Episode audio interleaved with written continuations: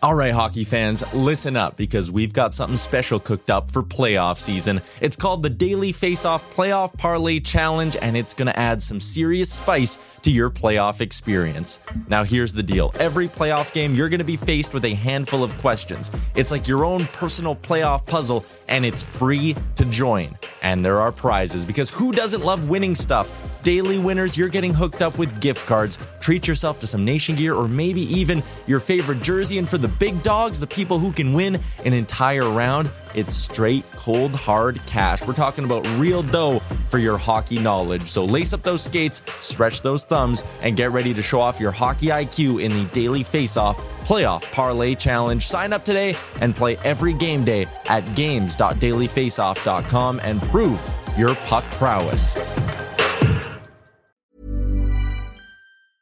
Ready to pop the question? The jewelers at BlueNile.com have got sparkle down to a science with beautiful lab grown diamonds worthy of your most brilliant moments. Their lab grown diamonds are independently graded and guaranteed identical to natural diamonds, and they're ready to ship to your door. Go to BlueNile.com and use promo code LISTEN to get $50 off your purchase of $500 or more. That's code LISTEN at BlueNile.com for $50 off. BlueNile.com code LISTEN.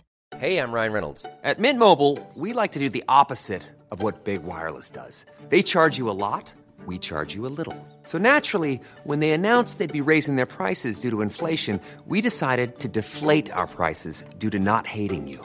That's right. We're cutting the price of Mint Unlimited from $30 a month to just $15 a month. Give it a try at mintmobile.com slash switch. $45 upfront for three months plus taxes and fees. Promo for new customers for limited time. Unlimited more than 40 gigabytes per month. Slows. Full terms at mintmobile.com.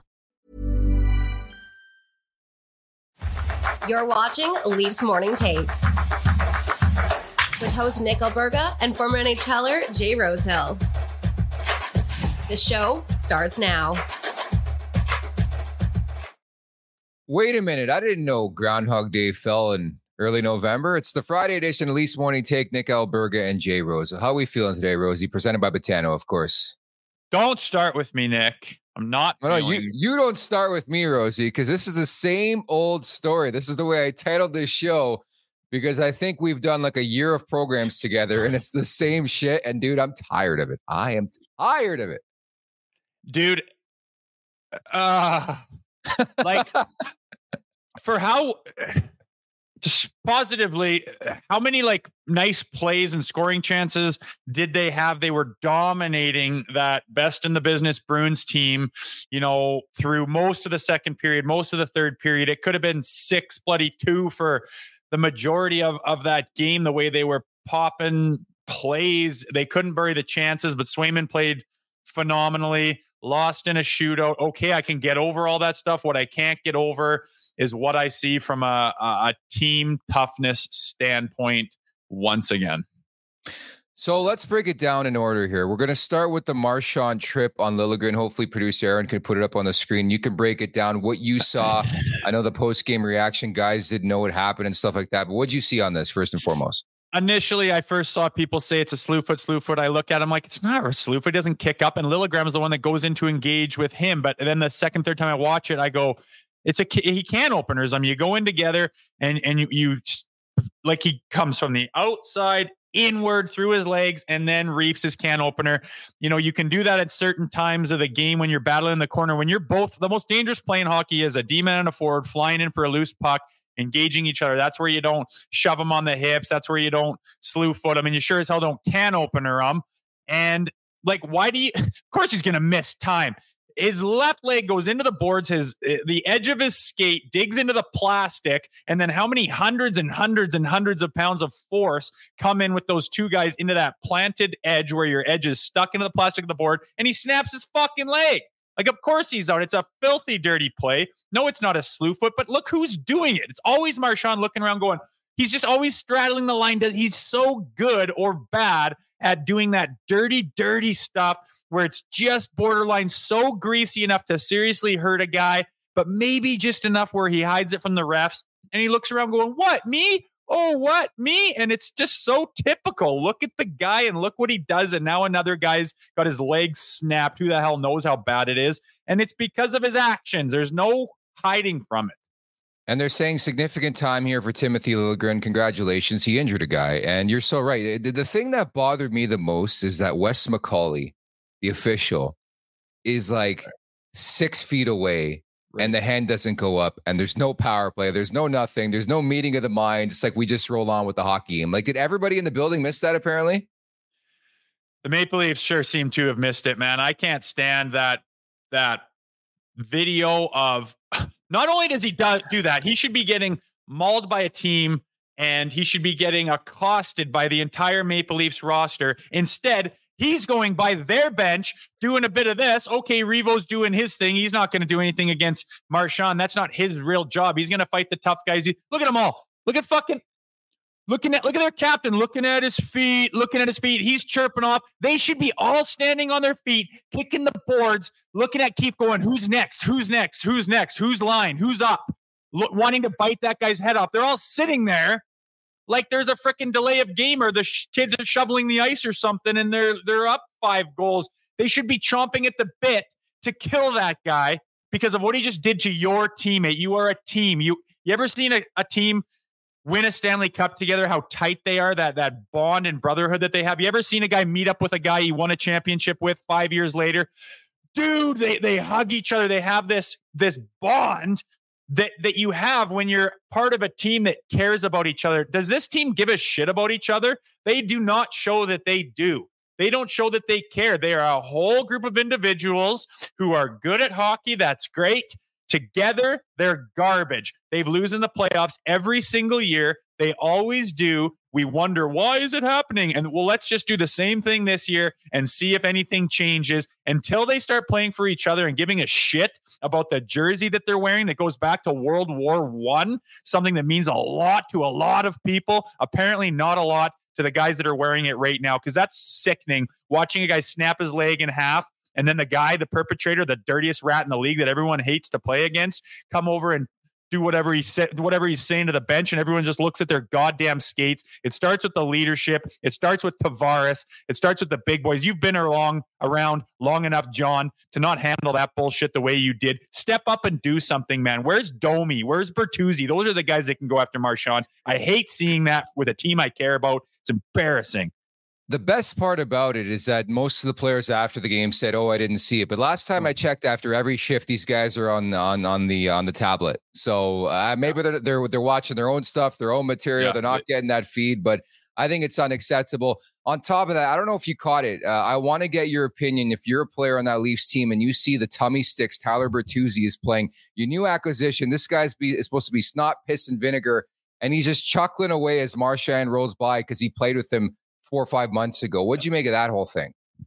Yeah, I mean, uh, I think the it's the same scenario I just went off about in the bench. Like, I think Tyler Bertuzzi's laughing like, "What an idiot! He's doing his thing again." Marchand. he's seen it a million times. He's on the other side of it. Like, it's not like the smile was like, "Ha ha!" I like what he did. It's not that. It's not that bad. But what it is is chuckling at what what he's seen before, what he understands. But my thing is like Tyler, you used to be this way. You played this way with Brad Marchand. You played a certain way with that B on your chest. where, where is that guy? Why aren't you getting in guys' grills? Why aren't you mucking it up? Why aren't you playing the Marchand role? I can't stand Brad Marchand, but I would love to have him on my team. And he's very effective. He's a phenomenal hockey player. He doesn't have to do all that extracurricular stuff, but he does because he just chooses to. And he's got Stanley Cup rings coming out his ass. Why aren't these other guys taking a page out of that book? Tyler Bertuzzi, you know exactly what he does. You mentioned it before the game. You're laughing and rolling your eyes at him as he's doing it live. Why aren't you doing your thing that's effective? Why aren't you being a rat? Why aren't you being greasy? Why aren't you grabbing guys and getting in the air? Why aren't you pissing off their team and drawing penalties? You're just kind of there. You know it works. You know it's effective. Why aren't you doing your thing? Max Domi. Ryan Reaves can't go out and fucking jump Marchand. He'll be suspended. You'll be on a five minute penalty kill. Domi, you can do it. He might fight you. You can go answer that bell and t- make him answer the bell. You can go stand up for Liljegren. You can go show that you don't put up with that shit. You can go be the hero. You can go make your mark as a Toronto Maple Leaf, which you haven't done yet. Why not? Like, it, do they just go into this vortex in the Maple Leafs locker room where they just turn into chicken shits? I don't know how to explain it. Don't you care? You're in the biggest market with a phenomenal hockey team, talent wise. Why don't you have it from your balls and your guts? What is going on in that locker room? It, it, really is disgraceful, honestly. And I, you know, my theory is that the new guys, specifically Domi and Bertuzzi, like are shadows of their old selves and really haven't found their footing. And I think this team, again, is struggling to find its identity. And I think players like that, like once they start playing their game and play effectively, then the rest will follow. But I think this team is sort of caught in flux where like early on in the season, they were doing their thing. They were getting involved, getting engaged a bit more. And now it's like these guys are really struggling. Like Tyler Bertuzzi got benched again last night, dude. He took a fourth line shift with Reaves and Holmberg. Like, what are we doing here? Like, he's in bunting territory again with Sheldon Keefe. But I understand it this time. I think you watch a guy like Bertuzzi play right now, he seems lost. Like, this guy's toe dragging. Last time I checked, it's pretty simple game. Put your ass in front of the net, hit the puck, shoot the puck, and and give it to the big boys. Like it, it doesn't have to be this like big body job where it's like this out of the box approach. Like I think it's pretty simplified in the way Domi and Bertuzzi specifically have to play, but they they look lost right now, Rosie. Yeah, and when the puck's not going your way and the bounces aren't going your way and you're fighting it and you're not finding the holes and you're not getting the bounces, you go back to the basics and do the things that anybody can do. You work your balls off, you finish every bloody check, you get in the face of a guy, get in a scrap, go grab one of the guys and fire the bench up. Do anything you can to get out of it because now you're still facilitating what needs to be done in a game, even though the bounces aren't going your way. No one, everyone refuses to do that and it's the it's the thing that's that doesn't take a ton of talent it takes a little bit of guts and maybe that's too much to ask out of this group i don't know half the guys that have i'm talking about know how to play that way. I've seen them play that way. Then they put this jersey on and just shut it down. And people are like well sheldon keefe sheldon keefe might be him. Every coach is going to say don't take penalties on marchand don't take penalties and put us on uh, you know on the on the penalty kill. Every coach says that. But when a, a, biggest rat in the league goes and snaps the leg off of one of your fucking defensemen, there's no problem with any coach in the league when the whole five guys who are on the ice and see it go flying in there and start a melee and start a huge scrum or a scrap or whatever. Chances are one of their guys is going to come flying in and and help out, and it's going to be an even up call. And even if it's not, what two minute penalty do you want to do you want to kill? Some bullshit little hooking call or something where you drive his head through the freaking board, start a melee, and start feeding him what he deserves, standing up for your teammate. Then afterwards, you kill that penalty because guys are willing to lay down a block a shot with anything they can get there, get in front of the puck because they're killing a penalty for you because you just stood up for your teammate. And that goes through the whole goddamn locker room of stand up for each other. I'm there for you. You're there for me. You know, everyone's got your back. Right now, no one's got shit but their own individual interest in order from what I've seen. I've, I've bitten my tongue and held off and given the benefit of the doubt last night was the last straw. I'm losing it here because you're not going to win. You're done. It's the same old bullshit. You can name a Stanley Cup winning team that plays chicken shit hockey. It's never happened. Does this feel like a guy is going to Palm Springs in like four hours? I don't think so. But Rosie, take a drink of water, my man. Uh, I think yeah, the worst sorry. part about it was the way they came out in the second period. I know they saw that video in the second period in the in the intermission, but uh, they came out even worse to start the second period at the Leafs Nation 401, where you could subscribe on YouTube. Again, at the Leafs Nation 401, if you're watching right now and are not subscribed. Again, catch us wherever you find your podcast as well. Uh, just search Leafs Morning Take. We got Rear Admiral of uh, Spittin' Chiclets coming up in about uh, or 10 minutes or so now. And it'll be unique to get his perspective on the Marchand hit. Of course, is a big time Bruins fan, but a look at the Leafs in general. And I actually respect the commentary for the most part outside of the announcers for the Bruins because again, we we talked about this the last couple days. You know what you're going to get from Boston, Rosie. We're going to get into this, but the fact that they're missing three of their six defensemen and still ho hum, they find a way to get the job done. You know, I was watching the game last night. I don't know if you caught this. Vancouver won 10 1 against San Jose. So I looked up when the Leafs play San Jose. They play back to back in January. What are the chances they sweep San Jose? Just a quick answer here. Not a hundred percent. And that scares the shit out of me. And that tells you everything you need to know about your team. Anyways, brought to you by DoorDash. I got an ad read. It's time for the appetizer. For a limited time, our listeners, viewers can get 25% off and zero delivery fees on their first order of $15 or more when you download the, download the DoorDash app and enter code NATION25. That's NATION25, uppercase for NATION25. Please note the offer is currently only valid in Canada, subject to change and terms apply. So, uh, different avenues we can take with this. I thought it was important uh, to get to the uh, the hit off the top there. But Ilya Samsonov, I think that's a positive note we can grab from this game. I tell you, Leafs Twitter awfully, awfully quiet last night. The Joe Woll supporters, he's been great. But Ilya Samsonov, man, he he was really, really good. Specifically in the last five minutes of the game, where it's like the Leafs are like, "Let's get this to OT." and uh, 38 saves last night for Samsonov.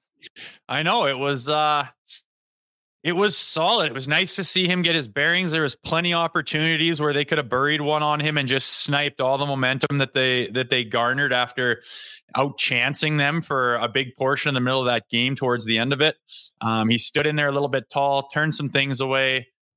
It was good to see him. He needed that, and to to put him in there against Boston, um, you could call it a gamble, but also an opportunity to let him get his bearings again and get his confidence back. Um, shootout again. You can have your issues with ending NHL hockey games with a shootout. Um, it is what it is. They didn't get the win. I think you know the cherry on top of his performance would have been getting the W, obviously. Uh, but it's good to see him finding it. You know, that's all a guy needs. You just need to. Just like a guy with a monkey on his back, he can't score a goal, can't score a goal. He just needs something to go his way, and then all of a sudden, the seas kind of seem to part for a guy, and and away you go on your way. And I'm hoping that's what's happening with Sammy right now. It's the first piece in that in that taking those steps. And it seems like there's no reason he wouldn't have gained a bit of confidence from last night, which is good to see. Man, did I miss something where this guy needs to talk to the media after every game? Like last time I checked, goalies never talk, regardless of a 40 save shutout or not. But this, they're they're rolling him out there and rolling him out there. I don't know if this is like bad taste from the arbitration hearing or something, but like every game, and again, he didn't say anything stupid last night, but like stuff is lost in translation with Ilya Samsonov. It has been early on this season, but I, I can't remember a time a goalie talked this much in this market, man. Maybe he likes to. I don't know. Especially a guy I don't that care if he likes it. Very good English. PR, he's not fucking talking, man. Because how much stupid shit has he said already? I don't know. I don't know what he said. I don't listen to the after after interviews very often. But yeah, the usually the guy will come in and write the names on the board of who needs to see the press after they they get their stretcher, they're shaking them or whatever. But why they keep going to Ilya, I don't know. Maybe because he doesn't speak that good of English and he's only going to give half-assed answers. I don't know. I don't really care either. But uh, if he didn't want to, he could probably say something. I guess so. Yeah, he he loves it. He loves the limelight, and again, he's facing the heat and very Jack Campbell like. But I thought he was really really good last night. Some other great news, I guess, positive notes you can grab from the game. I don't want to be all negative. They did get a point in the game. Uh, it's like the Matthews line woke up a bit. They had a stretch there midway through the game where they were dominant, unbelievable. I thought Swayman was really, really locked in. And that is one of the keys to this Boston team. They're very defensive, but the goaltending's been great. Linus Ullmark, who we've had on this show, of course, and Jeremy Swayman last night. But Matthews gets one and one. Marner scores. I, I would take that as a positive. I mean, aside from the Marchand thing, man, I, I, they, they didn't come out to start. I get, but their response, like when I was able to flick the game on, it was like a shooting gallery. It was chance after chance. Like some of those, that one play that Swayman stopped, it was like a, it wasn't tic tac toe. It was like tic tac, tic tac, tic tac toe. Ridiculous. Like they're feeling it out there. The mm-hmm. talent is oozing out of their ears they they have the potential to score a ton of goals. That's all awesome. No one's debating that. But you you can't win on that alone. And you need to have that that team element where you're out there as like an army coming into every game together, looking at each other, knowing that you're doing it together. And it, it, they don't have that yet. And I don't know who's addressing that, if anyone, if anyone knows that, if I'm out to lunch on that. But that's not enough to get it done. We know that. It's not enough yeah. to get it done, but you facilitate that type of talent and skill with a little bit of FU and some swagger and some some team toughness and some some pride and some dignity in what you're doing out there, some loyalty to each other. You can go places, but they're they don't have that right now and yes, it's great to see them moving it around. And yeah, Austin Matthews got two points. Woohoo! He's going to get those all the time but it's not going to translate to championships or deep runs in the playoffs until they figure out that team aspect of it. And it's nice because that's the thing that you can just decide to do.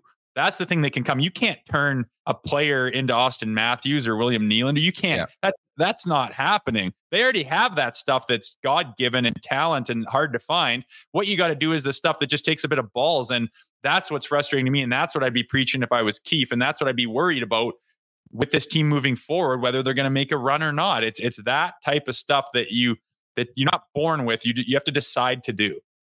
Very fortunate they have the players they have. We can say that because I, I couldn't agree with you more. Like I think for a team that has no identity once again right now, like they have a pretty decent record.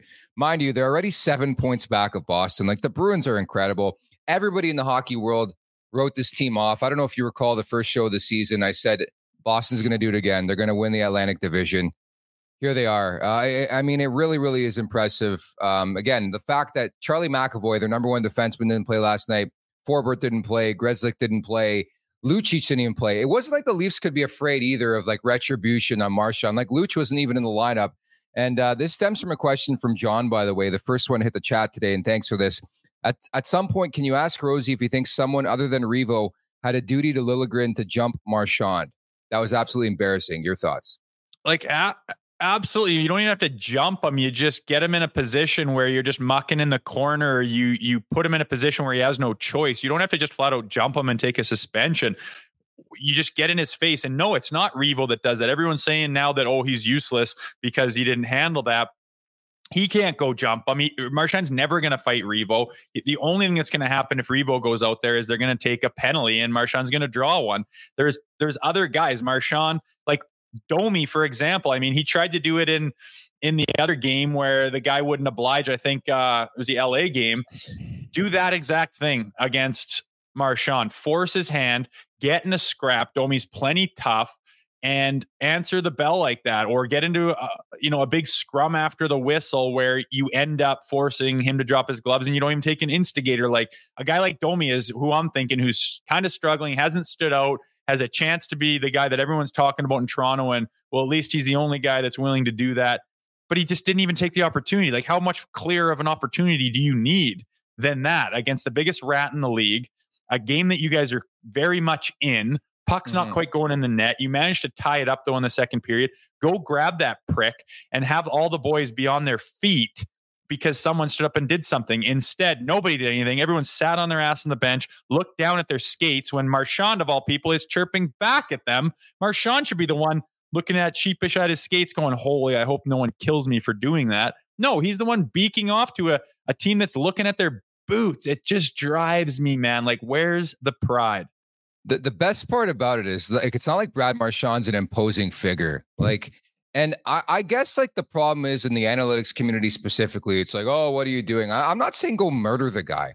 Like the problem for me, Rosie, was that there wasn't a player, there wasn't a fly within five feet of this guy. Like, go over and say, hey, dude, you're not fucking doing that again. Like, nothing. They let him skate right to the bench, like nothing happened. And I think the retort is like, oh, we didn't see it happen in real time. You got your tablets, you saw it after the intermission. Then they come out that way in the second period. It's like, I don't buy that shit anymore. Again, in this era of accessibility, engagement, and media, like you, you saw the play, you saw what happened. And the fact that nobody could step up, like a lot of people bringing up in the chat a couple weeks ago. Remember the Gregor hit against Chicago? And Corey Perry pretty much said, We're going. Like that's leadership personified. Like there has hmm. to be a player on this roster said, You know what, Brad? I don't care if it was fair or not. It reminds me a lot of Nick Foligno. Remember Nick Foligno a couple years ago, the hit on John Tavares in the playoffs by Corey Perry, weirdly enough. It wasn't a dirty hit, but Foligno, and I, I respected it and I respect it to this day, said, You know what? I don't give a shit if it was clean or not. Corey, we're going. And, and they went, and, and that was it. And I don't mind that at all, Rosie. No, it's it's part of sticking up. Like it doesn't it's like going to bat for your husband when you know he's wrong. You know, you mm-hmm. you, you stand by him no matter what, right or wrong. And no one did anything. And it's just like when you play for a team and you you want to win so bad, and you guys do the bag skates and the training camps, and you're flying uh, during late nights, and you're bussing here and there, and you're away from the family, and you have your team dinners, and you go to your parties, and you go to battle together, and your ice tubs together, and you're doing this together. Yeah. You're on a team. You're trying to do something together. You're supposed to build this bond of like, yeah, man, we're in this together. It's called a team. And these guys just don't seem to have much of it they I don't know. I can't read their minds, but they don't. They, what they show doesn't show any of that. That they care about each other. That they're willing to go through a wall for each other. That they want to win more than anything. It's like they just don't have that piece. That's like, oh, that's not okay because that's my teammate. You're to tell me four guys on the ice didn't see that Marchand and Liljegren going back for the puck. What are you looking at? You're on. You're in a shift in the NHL. Is everyone looking up at the fucking crowd? What are you talking about? You didn't see it. Of course you saw it. The guy's leg was snapping. He's laying there grabbing. It's Brad Marchand going in there. You even if you didn't see it, holy smokes, what happened there? You fly in there and grab Marchand by the scruff of the neck and and yeah. give him a couple shots. Then everyone goes in. Then the the whistle goes and it's a bit of a melee. Then someone can grab Marchand and just start feeding him. And then the bench is all fired up and everyone's like, well, yeah, Do you know what it's like to be Boston and realize that Marchand gets away with that, then kind of like chirps off to the bench. Everyone's looking down. You're going, oh my God, these guys are spineless. This is going to be easy. They, they don't care. They have no pushback. They don't care. That's what you think when you're on the other team. And that's embarrassing. Uh, an organization like the Toronto Maple Leafs has anyone that acts like that, let alone a whole goddamn roster. And I guarantee the Bruins players were actually getting on the lease for that. You're not going to do anything. You know the old chirp. I think Evander Kane in the Heritage Classic, they they clipped him and he said, "You're not going to do anything." I guarantee the Boston Bruins players were saying that, and the Leafs probably just laughing because they know it's right. I don't know what they think, man. Like, why doesn't John Tavares just? He's not like some millennial kid who's never played that way. He's he knows he's our age. Why doesn't he just yeah. go out there and just bury a guy and then spring load his gloves, wrestle him to the ice? Holy Holy. Toronto goes ballistic and Dude. everyone is like, we've turned a leaf and everything. Why? Why can't you do that? You know what that does, John. Have you been on such loser teams your entire life that you don't even know what that is? I don't buy that. You're a leader. You got to do something different. You got to break the mold. You got to show something. You got to get out of your comfort zone. You're the captain of the Toronto Maple Leafs. Why don't you do anything different? He's I don't care if you get a bunch of assists because Willie's hot. It's not really what I'm concerned about. We don't have a problem in that department. We have a problem in the pride department and taking your team seriously and leading them to what we want to be the promised land. And right now, you're not even close. We got to get those t-shirts done. Uh, somebody fucking do something, courtesy Jay Rosehill, because those are the best. That's your best quote on this show. Let's bring in today's guest, none other than uh, Rear Admiral from Spittin' Chiclets, RA. Do you agree with that assessment? Like, what's your read on last night's game? Thank you so much for doing this and the whole Brad Marchand situation from last night. Um, oh, thanks for having me. First off, it's funny. I was listening to you. I, I honestly thought you were talking about the Sharks uh, when the, the goalie got hit and they kind of just stood around and the, and oh. the Canucks were like looking, checking on him more than the Sharks were.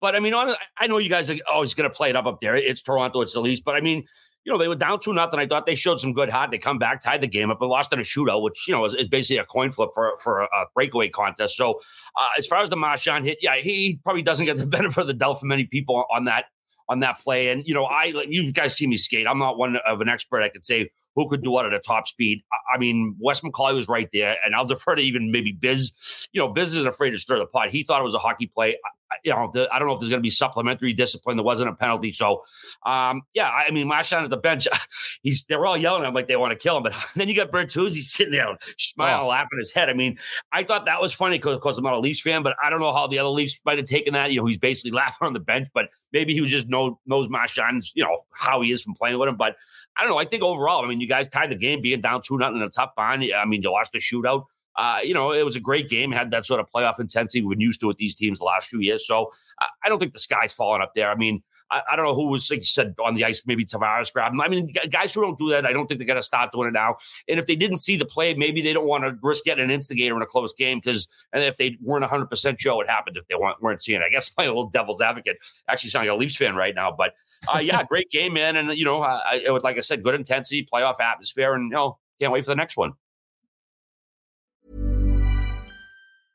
Ready to pop the question? The jewelers at BlueNile.com have got sparkle down to a science with beautiful lab grown diamonds worthy of your most brilliant moments. Their lab grown diamonds are independently graded and guaranteed identical to natural diamonds, and they're ready to ship to your door. Go to Bluenile.com and use promo code LISTEN to get $50 off your purchase of $500 or more. That's code LISTEN at Bluenile.com for $50 off. Bluenile.com code LISTEN. Hiring for your small business? If you're not looking for professionals on LinkedIn, you're looking in the wrong place. That's like looking for your car keys in a fish tank.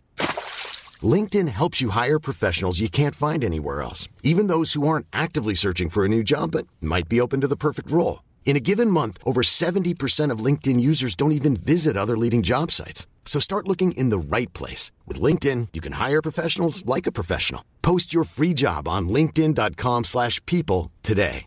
Mom deserves the best, and there's no better place to shop for Mother's Day than Whole Foods Market. They're your destination for unbeatable savings, from premium gifts to show-stopping flowers and irresistible desserts. Start by saving 33% with Prime on all body care and candles. Then get a 15-stem bunch of tulips for just $9.99 each with Prime. Round out Mom's menu with festive rosé, irresistible berry chantilly cake, and more special treats. Come celebrate Mother's Day at Whole Foods Market. Hmm. All right. Uh, you sound like you had some coffee this morning. I like it. Man. I like it. Hey, I gotta ask you. I gotta see that. I fall asleep on these. I'm doing these. This, this is like my six o'clock in the morning for most people. For me. Oh shit. Hey, um, your team. Like, I look at the roster. They did that that run last year, and then they're doing it again this year, and it's like you look at the roster, it's not this Hall of Fame roster. Like, what's going on over there to make them like this team winning atmosphere that they just rattle off wins? Is it a is it a culture? Is it a system? Is it coaching? What's going on in Boston that just makes them so dominant no matter who's in the lineup? I think that's the culture. I mean, Marchand's you know really listened up. I know he was you know he was kind of a smart ass kid when he started, and you know he's the captain of the team now. And I think that's because the the, the locker room, the culture that Chara uh, installed along with Bergeron, and that they're they're a pretty goddamn good team. And I'm probably guilty of overestimating. Maybe that's the wrong word, but you know they, they lost Krejci, they lost Bergeron. Uh, but I think people forgot Pavel Zacha isn't a he's not a, you know he's not a, a can of squash or something that can't play hockey. He's a pretty good player. I think he's gotten better since he's been in Boston. Uh, Coyle probably better suited to the third line, but it wasn't like they were taking two scrubs or two guys off the waiver wire putting them in there. And, then you add to that, you know, the two goaltenders they have two great goalies. Uh, you know, uh, McAvoy, Ham, Hampus Lindholm, Pasta, of course. I think they were already a, a, a real good base there that they were able to lose guys of that caliber and still kind of keep marching on. Of course, we're all like, all right, let's let's wait for the playoffs to get here. We saw this act last year; they beat everybody, and it and it meant nothing come playoff time. But yeah, I think it's it's the culture, and you know, Monty's only been there a couple years, and I'm sure he probably it was more him adapting to maybe that room culture than than maybe the team adapted to him. But uh, yeah, I would say the culture in in place, and then you know the roster. Um, I mean, look what Poitras's doing right now. This is a kid second round pick. I don't think anybody thought he was going to stick with the team and not only has he stuck with them, he, he looks like he belongs out there. I mean, he might hit that rookie wall at some point, but he hasn't yet.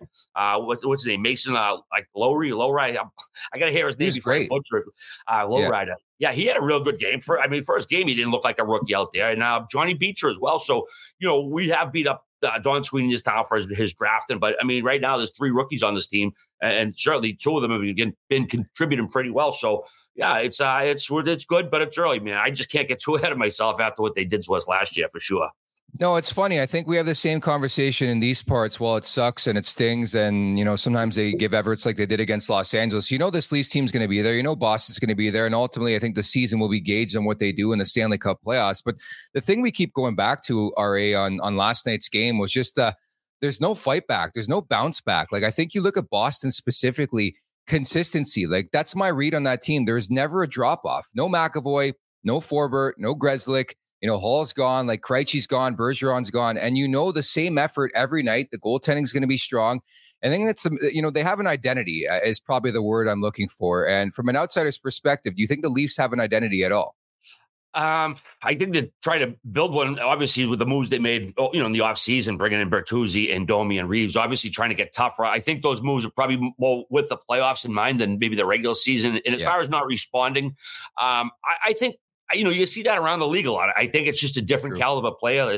Specifically, the young guys they they just didn't grow up playing that way. And yeah, you'd like to see them come in because you know you want to stick up for your teammates. But uh, you know, I wouldn't necessarily pin that on Toronto as I would maybe you know just the style of player. Young guys come in the league that just not the uh, uh, I guess uh, hockey culture in that regard that that they grow up with. So uh, yeah, I mean, obviously you like to see guys getting faces and maybe some face washes when you when you got uh, players getting screwed with your goalie. But I think like that's probably uh, endemic of the whole league right now, more than just Toronto.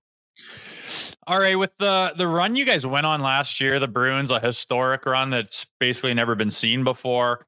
You're off to a phenomenal start again this year. What do you attribute the the misstep in the playoffs to, and how have they learned from that? Do you think? Um, I think that they were almost on cruise control the whole year. I, I think, um, as far as Monty, I, I think he kind of let the team run itself. Uh, and then, you know, they went out and got players. And actually, it was uh, Nick Foligno made this. Uh, uh, actually, he answered a question. Was oh, Cam and Strick podcast. And I thought it was an interesting point. He said it was almost like we brought in too many guys or made too many moves because then now Montgomery has all these, you know, pots he feels maybe he has to get in for this game and not that game. And I and I thought that kind of uh, screwed him a bit. I, I, think he made too many line lineup changes. Uh, you know, taking guys out when they maybe didn't need to be taken out, but uh, most egregiously with the goaltenders. I mean, that was the, the biggest thing for me, Jay.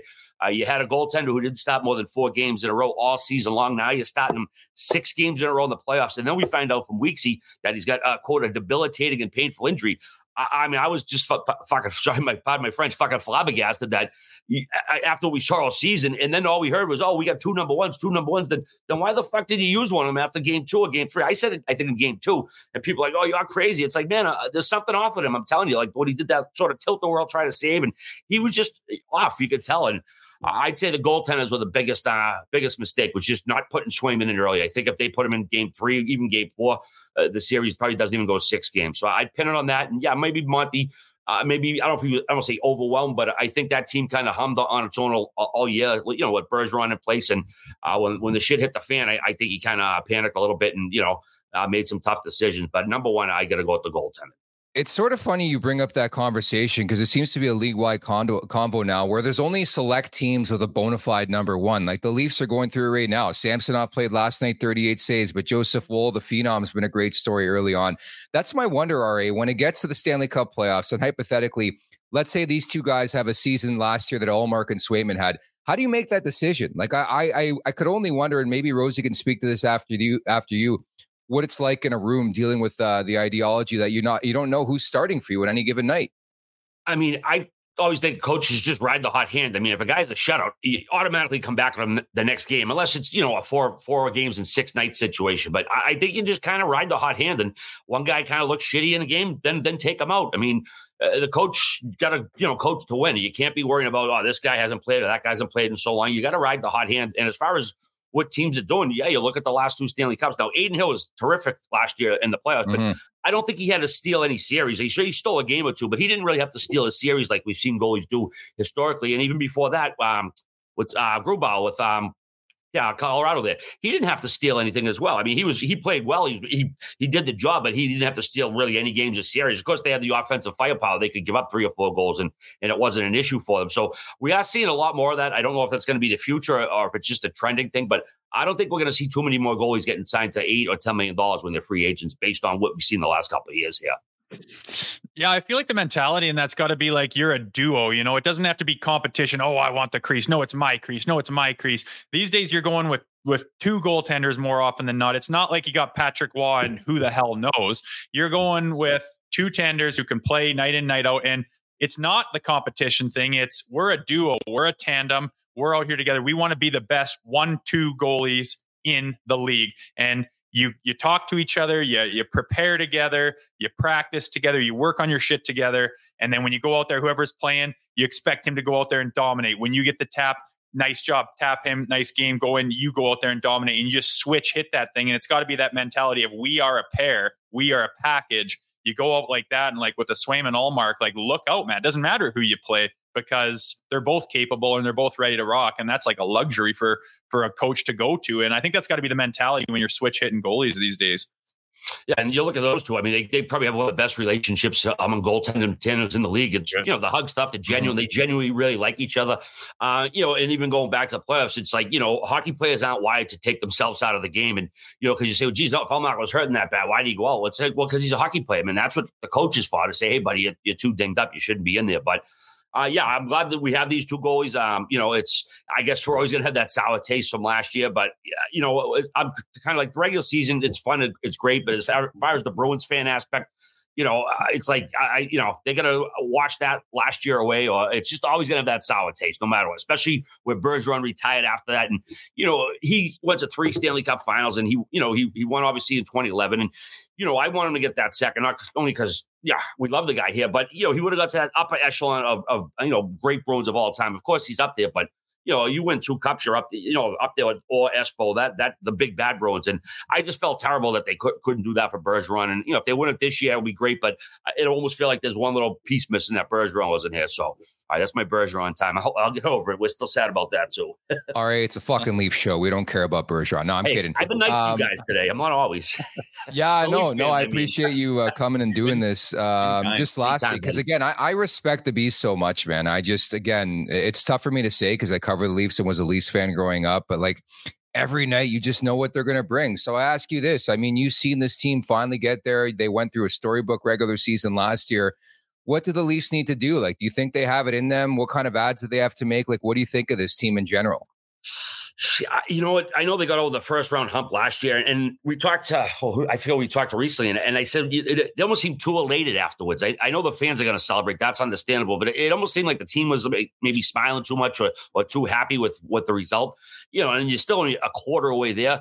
Um, I don't know if it's a, a psychological thing. You obviously have tremendous skill, but I don't. I, I think it's just a mental block right now. I mean, they they beat they won the first round last year, and then they then it was done. It was like as if it didn't happen. I don't know, man. I think they have the pieces in place. I think Samsonov's a good goalie. Woll's been pushing him. I think you got a pretty good one-two punch in net there. I just think it's a, a mental hurdle going out and, and, paying the price a little bit more. I mean, like last night, uh, uh, you know, the Bruins smoked them at the dot, uh, won, won two out of three faceoffs, and you know that's a matter of I think bearing down. I mean, you're going to get beat some of the time, but I think Austin went 0 for 11, and you know, uh, that's a regular season game, but you don't want to see that in the playoffs. So I think that may factor in just they just got to give a little bit more effort, uh, or just have some more balls, and and and just leave it all out there. And I'm not to say they didn't last year, but I don't know. You see other teams just kind of like whether it's sticking up for a teammate or hitting a guy, or just I, I, think they have a little bit more to give. And I don't know if that's the coach uh, factor, or if it's going to come out having Revo and Burton and uh, Domi there this year. But I think there's more to be given by that team, and whether it's a coach or teammates who bring it out, we'll have to see in April. Very well said. So we'll leave you with this. So bring you down memory lane back in Nashville, Music City for the uh, the draft. Do you remember this picture whatsoever? Oh, I remember everything that week down Nashville. Of course I do. you remember it? No, I do. That was uh, Tootsie's, right? Or the place no, next that's to fucking Aldean's, bud. Oh, wait, no, that's the, that's that's the arena behind us. Aldean's on the other side of the street. You ain't yeah, Aldean's is on the other side. Nick, have yeah, another. Maybe one. I was banged up then. Yeah, okay, yeah, you remember that picture then, dude. I got like seven buttons undone too, eh? Uh, yeah, I mean, standard. down in Nashville, buddy, you know, all those bachelorette parties strolling around, you better have just a couple of buttons undone down Yes, sir. RA, uh, we're looking forward to having you in town All Star Weekend in Toronto, February, buddy. Thank you so much for doing this. Absolutely. Bud. Can't wait, boys. Take care. Have a great weekend. See you then. You all Thanks, man. Hey, boys. The absolute best, the RA from Spittin' Chiclets. He's right. I mean, who am I to question which bar on Lower Broadway? Because I think he is correct. That was Tootsie's. It wasn't Aldean's. Maybe just speaks to the state I was in that night, Rosie. Could have been the stage, or it could have been John Rich's. I mean, I was Dude, just there. I hit so, every yeah. fucking bar on the, on that strip. I'm not kidding. And anybody who was with me for for the draft this year could attest to that, man. It's just, a beautiful place. I like it much better than Vegas. I think. Well, I can see why Shenner went there. I agree with you, by the way. I think I think Vegas is very very overrated. Uh, Nashville's just a great time all around. Uh, meantime, this game preview is brought to you by the Wendy's Daily Faceoff Survivor Pool. It's now live. I was out after the first day, by the way. Head on over to dailyfaceoffsurvivor.com where you can create a username and password and start playing immediately. It's a season long NHL fantasy game that runs weekly, Monday to Saturday, where users will be able to make their selection each day in advance accordingly. Prizes will only be eligible to the, eligible to those users who are a resident in Canada, except the province of Quebec. Again, head on over to dailyfaceoffsurvivor.com and for more details on how to play. And you can play against Frank Seravalli, you can play against me and all the great names here over at the Nation Network as we get set for a Saturday night affair, Rosie, the first of five in a row. A five game homestand. Can only wonder how this is going to go for the Maple Leafs before they head out to Sweden. The Buffalo Sabres in town. So the second of uh, five straight against uh, of uh, uh excuse me, the second of four straight against uh, divisional foes. The first of five at home here. What do you make of this? Yeah, it's uh, you know, you're playing a 500 team, a team that always gets fired up to come to Toronto. Um, they're close proximity to you. You could call them rivals in certain ways, but uh, you got to go out there and you got to get a win. Uh, I imagine Woll is going to be starting. Hard to say. What do you who who is it for you, bud? I wouldn't hate going back to Sammy. I really wouldn't. Um, you are you going to switch hit him or do you have a number one? Like, what's the mentality here? I want to talk to the guys, see where they're at. Um, it's interesting. I wouldn't mind either. I don't think it matters. Both yeah. of them want a win. Both of them want to get their their feet under them. I think uh, the Sabres are on a two game win streak. We're on a three game losing streak. You want to rectify that. You want to put on a show in front of the fans. Um, address what what's been going on with your losses and and try to make a point of rectifying them from the drop of the puck and get that W, get that win, start this homestand off the right way, see if you can get any noise out of that bloody barn. Yeah, I'm with you. I think the way I read it, so they got Tampa on Monday, and since Ilya Samsonov just beat Tampa, I would give him Tampa. Um, I, I, think Woll's the guy I would go with on, on Saturday, believe it or not, against Buffalo. Like I think you go back and forth. I think this is healthy.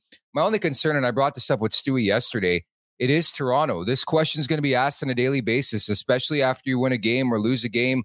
Like, who are you going with next? And who are you going with next? So, like, I sort of wonder in the long run, at some point, does Sheldon Keefe have to come out and say, hey, he's our bona fide guy? Or do you continue to ride this tandem? I would elect for the tandem. I just wonder if it has to be handled a bit differently in this market. I don't think so. Um, I mean, again, unless it, it, if someone comes out and, and steals the show and is on fire, you're just going to keep playing him. And the other goaltender knows you're riding the hot hand, stay ready. And if that's happening, you don't, there's no need to, to address the fact and say, this is our number one. There's no need to just Sammy's yeah. hot as a pistol right now. He's going to be playing again tonight. Or Woolsey is giving us a chance to win every single night. He's really feeling it. And Sammy's waiting in the reads when we give him the tap. So yeah. That's the way it is as a goaltender. They should be used to that. They've been playing goal the their entire lives. You don't play every single night and just wait in the weeds, ready for your chance and be prepared so that when it is your turn, you hold that net for as long as possible. That's what the team wants. That's what the other goaltender should want. If you're thinking team first mentality, we want both of us to be out there hot as hell. When you get your chance, get the win, be ready to go next night. Other than that, we're going to be switch hitting it, try to find the hot hand. There's a couple teams that do that really effectively. I find where they they seem to know when to go back and forth. One of them's Vegas, of course. They're off to an dude, unbelievable. Like there are no hangovers with that team. They're 10 0 1 in the first 11 games. I, I put this out on social yesterday. What's more surprising? What's the bigger shocker? Is it Vegas fresh off winning a cup and that whole celebration being 10 0 1? Or is it the Boston Bruins who are what, 8 0 1 or 9 0 1 now? Like both unbelievable stories to me. Yeah, maybe I mean, Vegas, you'd, you'd, expect them to maybe have a hangover, but they don't. Exactly. And teams tend to do that, but they're a phenomenal team. So that's not a surprise. And then Boston, um, you know, do you know how pissed off they were after the first round? You know how shocking that was? Dude, so I got to find. I got to find these takes from from training camp where everybody, and I mean everybody in the hockey world, said they're dead to rights. They're finished, right? Wrote them off completely, yeah. like everyone did. And then you look at the standings, you know, six games in, you're like, uh oh, like everyone's just like, oh, the Leafs will win that division. It's like you don't think Boston's going to be absolutely frothing at the mouth to get the season going again after being that incredibly almost embarrassed, disappointed. They still have a phenomenal team, well coached, sick system it's not a surprise that they're up at the top again, and they're going to be probably the team to beat in that division. And you know, like you said, where the the more the Leafs lose points here, they're going to be slipping behind and playing catch up. Have you looked at the uh, Atlantic Division standings? I know it's early; it's like a month in here, man. But it's a, it's a tough division. Like uh, Ottawa's in last, and their record's around 500. Montreal's off to a good start. Detroit's off to a great start. Toronto, pretty good. Florida's finding its wit. They're getting healthier. Like Tampa's somehow found a way to stay relevant without Vasilevskiy, who's coming back in, I think, a couple weeks now. Like, it really is scary. And that's why you have to bank every point possible. And that's why I think these matchups are so important, including the one against Buffalo, right? The Sabres are up and down. I believe they're five and five through 10. They got Philadelphia. So Toronto's going to have them on the back to back tomorrow. But I'm always excited when I can see Tage Thompson against Austin Matthews, too. Yeah, for sure. And uh, you know, how much stock do you want to put into the standings and, and everything else? I mean, that's up to you. You want to win as many yeah. games as possible, no question. It's a it's a measuring stick of where your team's at. But I think if we learned anything last year, it's that any team in the division can beat the other one. So it doesn't doesn't really matter who you face in the playoffs. The biggest thing is that are you trending towards your best hockey and are are you a full complete, well-rounded team going into the playoffs because those are the ones that are going to beat anybody. And you know you're trying to plug those holes and fix those problems all throughout the season. And like i said hopefully you're hitting your stride going into the playoffs. That's really the only thing that matters. And you've kind of been a big proponent of that saying the regular season doesn't matter. And i, I think it doesn't matter points wise standing wise necessarily especially in a division where everyone's good. You could kind of you know mix it up and you know anyone could kind of switch places a couple of spots up or down. But who's hot going to the playoffs, who's figured it out at the right time, and who's flying. And you see the Florida Panthers, for example, did that perfectly last year. Man, they came out so horny. They had three fights in three games. Your breakdowns on YouTube are going tremendously, and just we haven't seen a scrap since. So I want to see somebody get horny again and, and try to drop the gloves at somebody on Saturday night. Sure, just just doesn't even have to be a fight. Just just hit and bang and get mad and be cocky out there and and mother F the guy on the other side and chirp the bench. And Bertuzzi can be pissing guys off at the line changes, stealing their sticks, give them a shove, make them take a dumb penalty on you, get in their kitchen, just be cocky. They're just, everyone just has this dumb uh, look on their face. It's like, good Lord, are you in this or not? Dude, I wrote an article for the leafsnation.com that you should check out. Remember the the snot, piss, and vinegar Leafs that they were talking about? I said, in an all too familiar state, I stared aimlessly at my 65 inch television on Thursday night as Brad Marchand dangerously tripped and subsequently injured Timothy Liljegren. After being told all summer and all training camp that this Leafs team would be different, I was waiting for someone to do something as much as even skate within three feet of Boston's newly minted captain. I'm still waiting, Rosie. Yeah, I like those. I like those articles you put out there, man, and it's true. Thank Uh, you. TheLeafsNation.com. I'm frustrated tonight. If you can't tell, this morning I'm It's- it's frustrated. the the more I thought about it, the more I checked stuff out. I was, I, I, I was, I'm, I'm very frustrated with the team. I want a response, and it, sucks to me that it's the same damn thing we've been begging for for years and years and years. Uh, you know, ultimately out of this out of this core group, zero buddy jam, zero jam, and then you bring in guys with jam, and it's like, is that infectious? Because now no one's got any goddamn jam. Like these guys are playing. These guys were brought up to to lift this team up to do something that they've been lacking with the the physicality, with the passion, with the intensity. And we bring in guys with that, and then they all go silent. Like, geez, man, can do they ever stop and look at what's going on? Why haven't they won? Why am I here? What do they need? Okay, here's what I'm going to do. It just doesn't seem like anyone's done that yet. And again, we have this conversation every year. We had it after the deadline last year. The onus is on the players. There's a new GM. Like they've tried everything. They're going to find the mole eventually. And, and in my opinion, at least, the mole is the fact that it's just not going to work with the core four. I'm sorry to say it. They, one of them has to go. They got a culture change. I don't know what the fuck you want to call it, but it seems to be something instilled. Because you're right. Eh, There's been a, a billion different players brought in to support these guys, and it's the same old story. But nevertheless, it's time to offer up this week's generous guy or gal. Generosity lives in the small things. Crown Royal, crown everything. You want to go first, Rolly? Yeah, I'll talk about a generous guy, a guy whose home I'm sitting in right oh, now. fuck. I was going to go with your boy Steve or Martin or Jim, whatever his name is, eh? man. Jim. You talking about Jesse? Yeah, this is his place. He lives right down. He lives downtown Calgary. Sometimes I got to do the Department of Discipline podcast with hockeyfights.com, the Nation Networks studios downtown Calgary. I'm working downtown Calgary. And when I need to rip this pod off and he's opens up his home to me, his beautiful home with his beautiful family, it's uh it's pretty awesome. So generous guy definitely goes to my boy Jesse. I, I honestly was going to go with him. Uh, your Not buddy for allowing you to record this show at his Calgary pad. Uh, I think at this point you might have to be start paying rent, but just to Mm-hmm. be different, I'll go with Brad Treliving. I thought he was generous in free agency, giving John Klingberg four point one five million bucks. How about that? Does that work for you? What a good guy. dude, the Klingberg thing's not working out for me, dude. I watched the game last night, and while this guy can run a power play, there's no doubt about that. Very offensive minded, no doubt about that. Just the way he is muscled off pucks scares the shit out of me come playoff time. I'll just say that when Connor Timmins comes back, want to give him a look, but there's there's no question they got to bulk up. They got to add some bite. They got to add some jam on the back end. And now Liljegren's going to be out for an extended period of time. They said significant time. So I don't know. William Lagesson, by the way, has been a pretty decent story for me. Nobody really talks about him. Hasn't been an issue one way or another. I'm fine with him. But somebody needs to step up on that blue line, and that'll be the curious case over the next couple weeks. It doesn't sound like Timmins is close or anything like that, too. But somebody will need to step up with Liljegren out of that lineup. Uh, the Betano wrap up is presented by Betano.ca. The game starts now, 19 plus.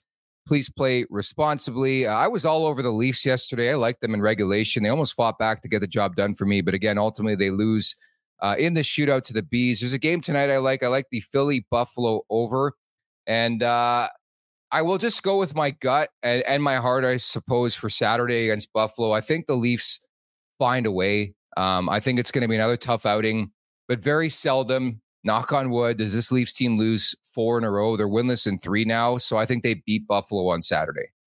I like it. Positivity. We're back on the train here. We've ranted, we've raved.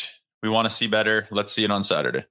Therapy session, baby. And shout out to your boy Jesse. Again, he is without question our generous guy on today's show. Like I had a whole thing written up on this guy because, like, it's I don't know. You got a family. You're living a dual life at this point. I hope he's watching. I appreciate it. Isn't he Keeps walking the dogs or rolling. something? What's that? Isn't he walking the dogs or something? No, I did that last time. He's in Canmore. He's got a place in Canmore. He's with his family. So I just Holy the- shit! So you the guys are living two split lives. I'm going to eat him out of house and home before I go and just be a real bad guest and uh, probably leave the door open. So this guy has like, wow, he's living the life. He's got two houses. Well, his wife's a wife's a doctor, so these things. Oh, excuse us. Anyways, Rosie, uh, excellent job this week. You're going on a bit of a sabbatical here. I think what you've earned with uh, your presentation today, phenomenal. Uh, spoke from the heart. You'll be back on Wednesday, correct? Yes, sir. Sorry, my work and stuff lines up. It's been a good season uh, to start off. The way the yep. days are lining up, I rarely can't be here, but the things are coming to a head here this week. I'm going to miss a couple, reevaluate myself, get my bearings, take a deep breath, and come back ready to rock next week. I like that, and, and, just like the Leafs, we we signed you to be a playoff performer. So come the springtime, you better be fucking ready with your hot takes. Because again, this is just like the this is like the pre-act when you go to a concert. Like nobody really gives a shit about this. Like I, I, want your takes when they lose inevitably in Game Seven or something like that. You know, easy. And did, I, did, a, little, did a little birdie tell me we're gonna have a little Nation Network headquarters in downtown TO? I might be hopping on a bird once in a while. Yep, that is uh, the rumor. Can't give much more detail on that. We got a new sponsor coming aboard next week as well. So uh, thank you to everybody in the chat. You guys are fantastic. Over 200 concurrent uh, viewers right now, which is great to see. At the Leafs Nation 401 where you could subscribe on YouTube. Carter Hutton's going to be in the mix for Monday and Tuesday. So we'll talk next week, Rosie. Have fun in uh, Palm Springs, my man. Appreciate it. Take care, everyone. Thanks to the chat and the fans of this show. Let's go. Thank you, producer Aaron, and thank you, Rear Admiral. Take care, everybody. Thank you for watching Leafs Morning Take. Hit the subscribe button to never miss a show. And for more, visit theleafsnation.com. Mom deserves the best, and there's no better place to shop for Mother's Day than Whole Foods Market. They're your destination for unbeatable savings, from premium gifts to show-stopping flowers and irresistible desserts. Start by saving 33% with Prime on all body care and candles. Then get a 15-stem bunch of tulips for just $9.99 each with Prime. Round out Mom's menu with festive rosé, irresistible berry chantilly cake, and more special treats. Come celebrate Mother's Day at Whole Foods Market. Hey, it's Danny Pellegrino from Everything Iconic. Ready to upgrade your style game without blowing your budget? Check out Quince. They've got all the good stuff shirts and polos, activewear, and fine leather goods, all at 50 to 80% less than other high end brands. And the best part? They're all about safe, ethical, and responsible manufacturing. Get that luxury vibe without the luxury price tag. Hit up quince.com slash upgrade for free shipping and 365 day returns on your next order. That's quince.com slash upgrade. Mom deserves the best, and there's no better place to shop for Mother's Day than Whole Foods Market. They're your destination for unbeatable savings, from premium gifts to show-stopping flowers and irresistible desserts. Start by saving 33% with Prime on all body care and candles. Then get a 15-stem bunch of tulips for just $9.99 each with Prime. Round out Mom's menu with festive rosé, irresistible berry chantilly cake, and more special treats. Come celebrate Mother's Day at Whole Foods Market. When you make decisions for your company, you look for the no-brainers. If you have a lot of mailing to do, stamps.com is the ultimate no-brainer. Use the stamps.com mobile app to mail everything you need to keep your business running with up to 89% off USPS and UPS. Make the same no-brainer decision as over 1 million other businesses with stamps.com. Use code program for a special offer. That's stamps.com, code program.